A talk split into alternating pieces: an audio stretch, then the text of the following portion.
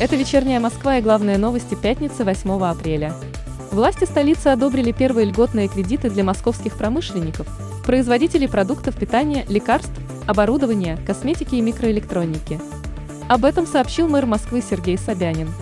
За первую неделю действия программы льготного кредитования Московский фонд поддержки промышленности и предпринимательства получил 44 заявки, общая сумма кредитов по которым составит 17 миллиардов рублей.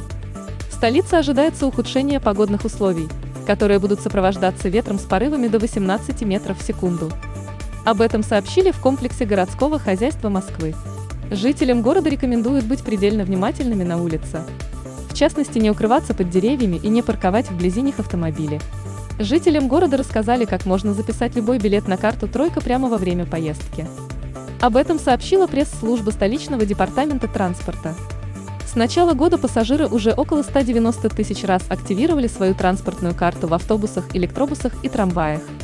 Данный сервис был запущен в декабре 2021 года, соответствующая информация опубликована в новостном агрегаторе СМИ-2.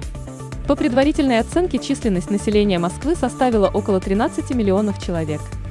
Об этом вечерней Москве сообщили в Росстате. Численность населения столицы еще превысит эту цифру. Так, на момент переписи 2010 года в столице проживало 11,5 миллиона человек. Также увеличилось и население Подмосковья. Согласно результатам переписи в Московской области проживает около 9 миллионов человек, тогда как в 2010 году население области достигало 7,7 миллиона человек. Большое количество еды не помогает справиться со стрессом, а нормализовать психологическое состояние можно при помощи других действенных способов. Об этом сообщила психолог и специалист в сфере расстройств пищевого поведения Кэролин Росс. Она отметила, что часто люди употребляют пищу не для утоления голода, а чтобы успокоиться в период стресса.